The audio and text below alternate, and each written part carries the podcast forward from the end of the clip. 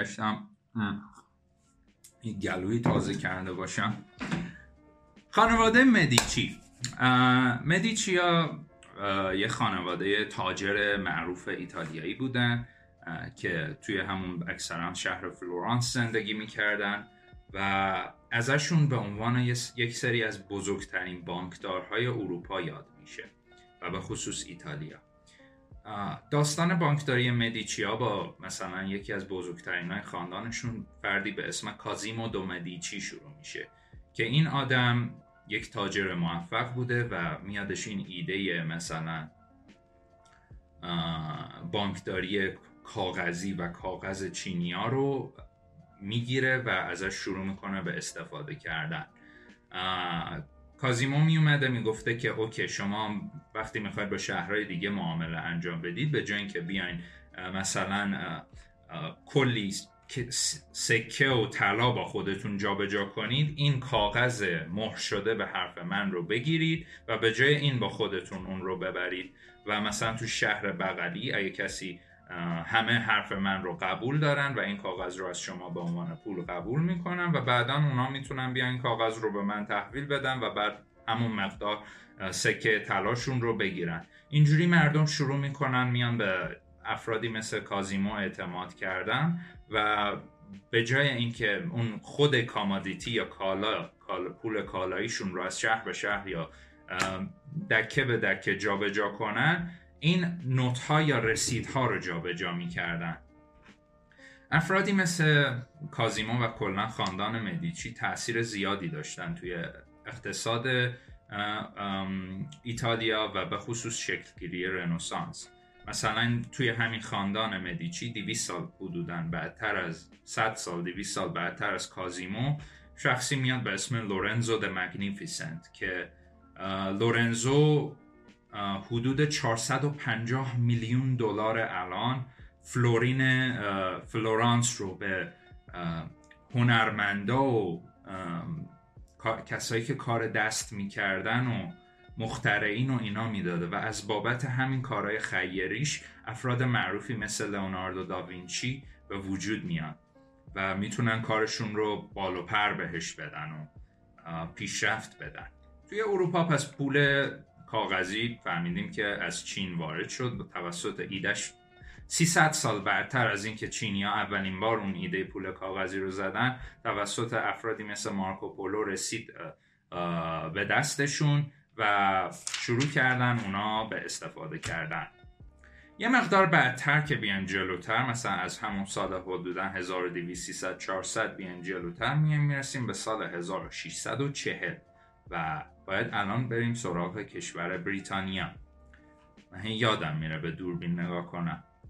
بریتانیا یه امپراتوری داشته پادشاهی داشته اون موقع به اسم چارلز اول. چارلز اول مثل گیخاتوی عزیزمون آدم بلحوث و خرابکاری بوده و زده بود بعد یه مدتی گنگکاری کرده بود خزانش رو ترکونده بود. خزانه خالی بود و کلی ولخرجی که این آدم نمی‌دونست چی کار کنه. از طرفی با پارلمان در افتاده بود و برای اینکه مالیات ها رو زیاد کنه باید پارلمان رو راضی می‌کرد و اون هیچ جوره قائل حاضر نبود که بره مثلا قربون صدقه پارلمان بره که اوکی تکسار مالیات ها رو زیاد کن که من یه مقدار پول دستم بیاد.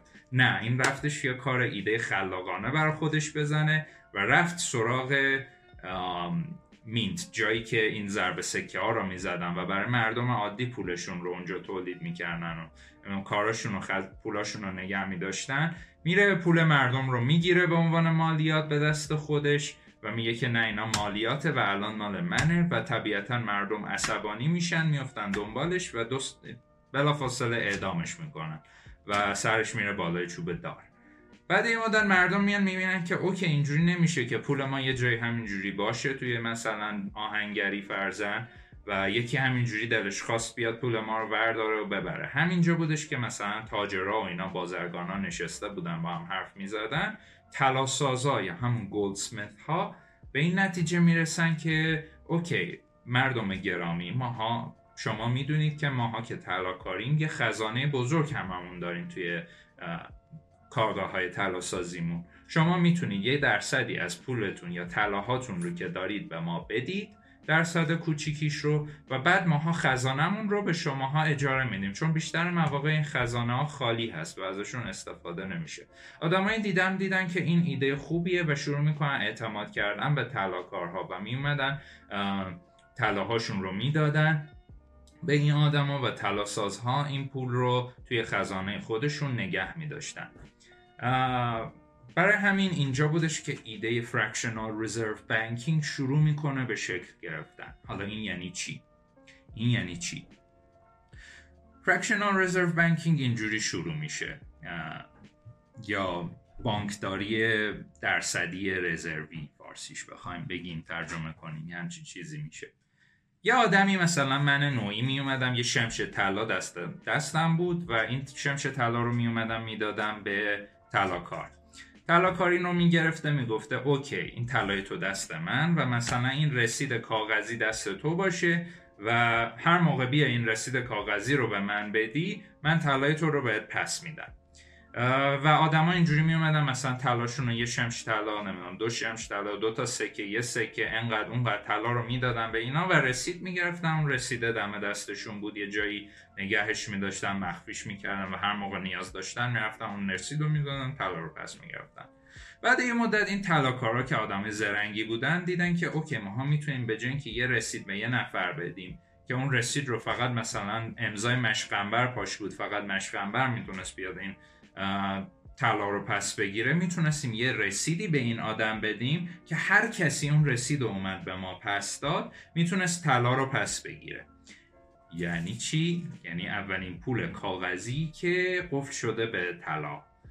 اینجوری مثلا هر مقدار از این رسیدا یک ارزشی معادل طلا داشتن و آدم ها می‌تونستن بیان این رو به این خزانه تلاساس بدن و یه مقداری پس بگن. آدما کم کم شروع کردن به اینکه درخواست که اوکی حالا ما یه رسید برای انقدر طلا می‌خوایم یه رسید برای انقدر طلا می‌خوایم یه رسید برای انقدر طلا می‌خوایم و اینجوری پول اولین پول های چاپی با مقدارهای مختلف شروع به شکل گیری کرد که وصل شدن به طلا. و آدما شروع کردن از این استفاده کردن و شروع کرد به چرخش و اینا و این خزانه این طلا شروع کرد به پر شدن. آدما میمدن طلاشون رو میذاشتن اونجا و میمون. بعد این مدت این طلاسازای زرنگ دیدن که اوکی آدما اومدن کل طلاهاشون رو دادن به ما و میان و روزانه یه مقدار طلا می‌گیرن و یه مقدار طلا هم میدن. ولی مثلا اگه که 100 تن طلا تو خزانه من باشه روزانه فوق فوقش 10 تن خارج بشه و معمولا بین همون 90 تا 100 تن کم و زیاد میشه. ماها اینجوری می‌تونیم به جای اینکه به اندازه 100 تن اسکناس به مردم بدیم می‌تونیم به اندازه هزار تن اسکناس بدیم. چون که هیچ کس نمیادش در آن واحد همه با هم درخواست کنن که بیان این طلاها رو بگیرن. این ایده fractional reserve banking هست. یعنی که شما 100 تن طلا تو بانکت داری ولی می‌تونی به اندازه هزار تن طلا گردش مالی ایجاد کنی. این ایده خوبه و کمک می‌کنه که اقتصاد جریان پیدا کنه اما یک کبیات بزرگ داره یه نکته بزرگ داره. و اون نکته بزرگ این هستش که اگه که همه با هم تلاشون رو بخوان چی میشه؟ شاید فکر کنین که همه یک جامعه با خودشون نمیگن اوکی من امروز می‌خوام طلامو از بانک خارج کنم. ولی این اتفاق افتاده. 20 سال بعد اینکه همین چارلز اول سرش بالای دار رفت و تلاسازا شروع به این کارا کردن و این حرفا این ایده فرکشنال رزرو بانکینگ می‌رسه به سوئد و استکهلم.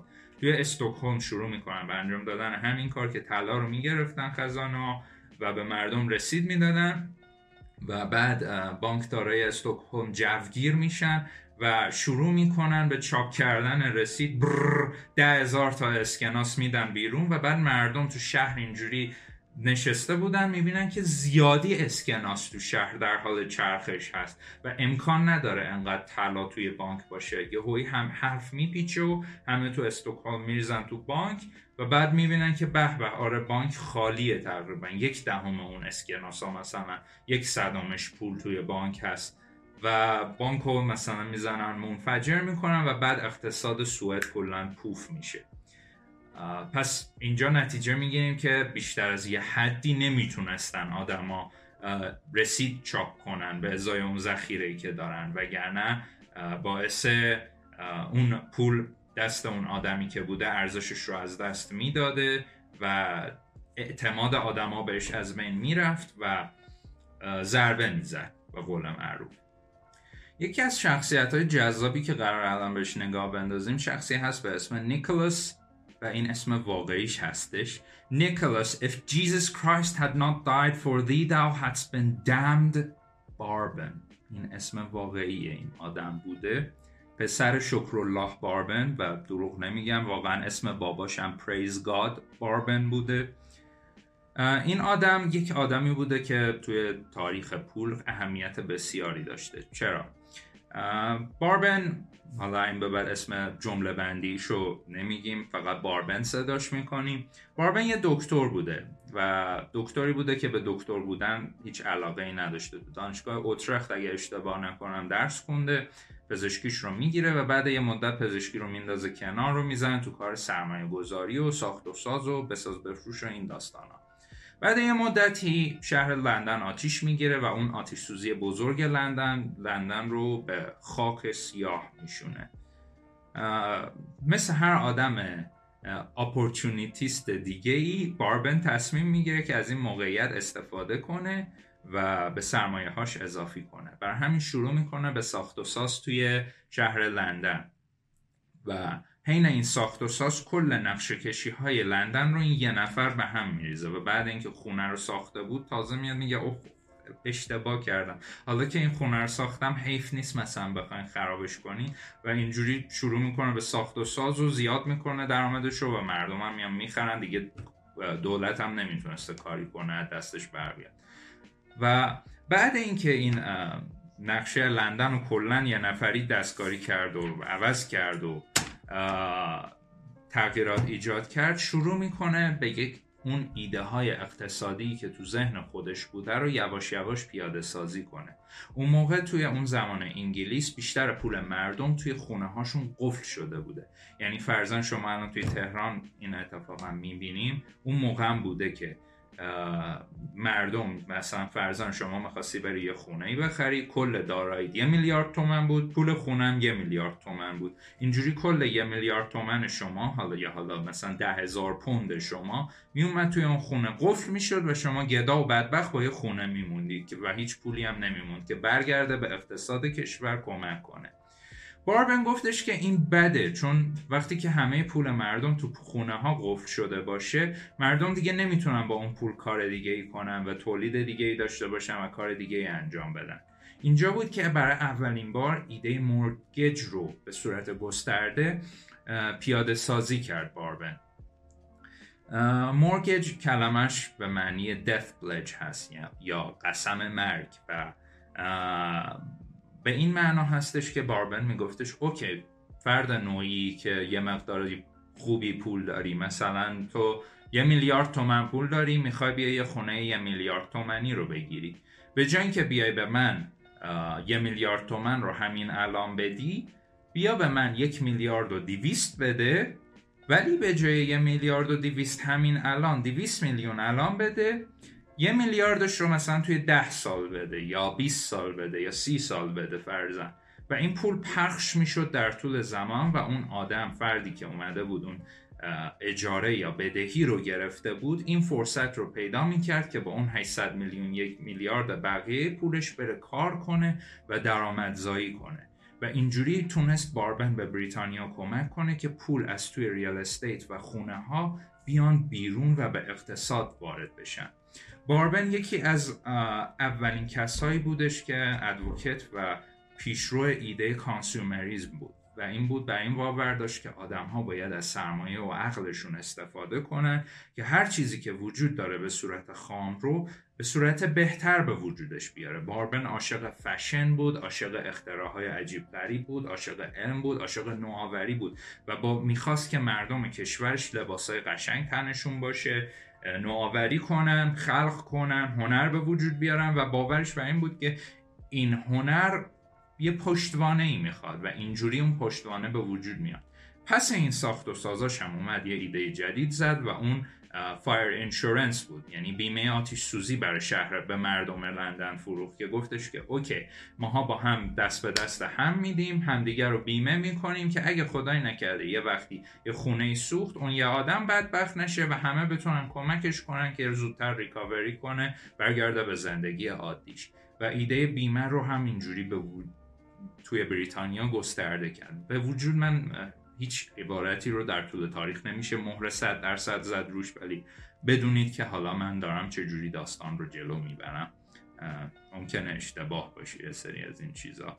نه اشتباه خود اینا غلط باشه صرفا این که ممکنه یه کتابی یه جا باشه یه نفری اولتر این ایده رو زده باشه و خب این چیزی هستش که شناخته شده که باربن پشتش بوده. بگذاریم. این ایده باربن که این روش معامله و داد و ستت و بدهی رو به وجود آورد در حقیقت اوایل مرگ اقتصاد مرکانتیلیزم بود که زودتر راجع بهش حرف زدیم. با ارزش آفرینی و بدهی و اینا این فرصت به آدما داده می‌شد که دیدشون رو به روش اقتصادی اون موقع عوض کنن. باربن معتقد بود که اینی که کشورهای اون موقع همش سعی می‌کردن طلا ذخیره طلای کشورشون رو زیادتر و زیادتر کنن بسیار احمقانه هست. چون با اون معتقد بود که طلا هیچ ارزش خاصی نداره و این آدم ها هستن که میگن که اوکی این طلا خیلی چیز با ارزشیه و این هست خودش که ارزشی نداره. و برای همین اون ایده رو شروع کرد به عوض کردن و بذرش رو پاشید توی افکار عمومی که باید دنبال یه راه حل جدید باشیم. اینجاست که میریم سراغ شخصیت بعدی داستانمون یه شخصیت بسیار انیگماتیک با زندگی بسیار هیجان انگیز که راجبش الان حرف می‌زنیم.